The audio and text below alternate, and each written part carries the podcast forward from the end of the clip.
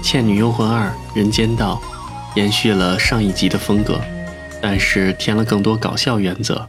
半夜看片笑到肚子疼，虽然明知道每一个梗接下来会是什么，但仍然乐不可支。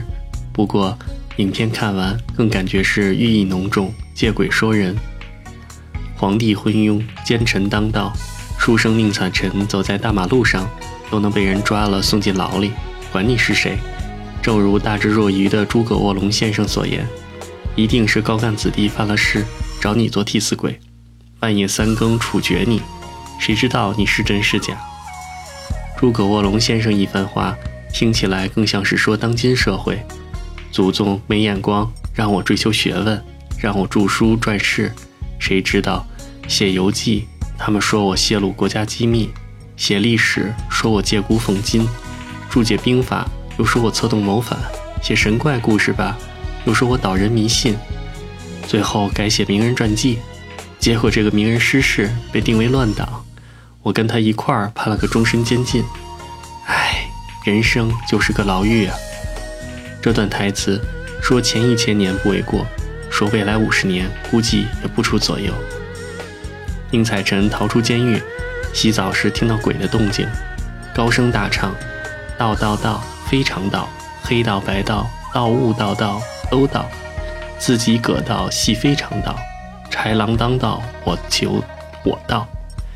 燕赤霞从第一部里开始，就是个躲在兰若寺里，远离人群，独自求道的高道。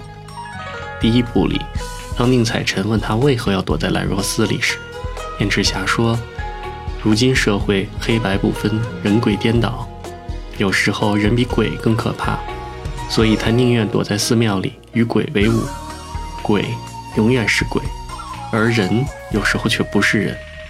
所以当人间无道时，其实人比鬼更加可恶。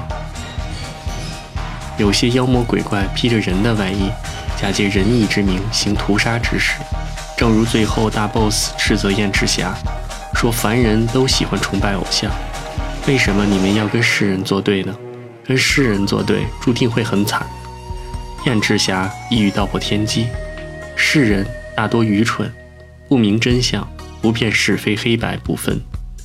有些人戴着伪善的面具，做着伤天害理的事情，可笑世人大多数后竟难以区分。而这些人还口称替天行道，劝别人放下屠刀，立地成佛，到最后才知道，这所谓的佛，自己竟是千年蜈蚣精。电影里的大 boss。能被燕赤霞等人最终撕破面具，露出本来面目，而现实中，很多妖魔鬼怪披着人的外衣横行世间，世人却难以区分。最可笑的是，大 boss 蜈蚣精法号普渡慈航，真是莫大讽刺。当燕赤霞率人进去，才发现道观里摆满了文武百官的空壳，这些人早已被妖魔鬼怪所控制。幸好《人间道》是早已上映了，要不然放在今天，广电局可能认为你这是在借鬼说人，是不是在讽刺当今庙堂皇帝、高官都是妖魔鬼怪？所以天下大乱，民不聊生，妖魔鬼怪也可披上金装扮佛祖普度众生。宁采臣屡进黑点，吃人肉，差点被当作人肉包子。所谓昏庸黑暗社会，也就是人吃人。今天也不例外。宁采臣极其伤感地说：“小倩，现在做人比做鬼还难。”在监牢里，宁采臣说：“原来好人是没有好报的。”人间道的感情线也值得一看。宁采臣遇上了与聂小倩一模一样的清风，于是错把她当作聂小倩转世，对她念念不忘。两人之间发生了一系列令人捧腹大笑的故事。清风差点成魔至极，高帅富宁采臣英勇无畏地迎上去吻住她，于是即将成魔的清风心软了，被阳气过度的他重新变回了白富美，而且与宁采臣一吻定情。那个吻拍的真是销魂唯美，当年哥哥的风华绝代，王祖贤的美颜动人如天仙，令人目不转睛。什么叫才子佳人？这便是了。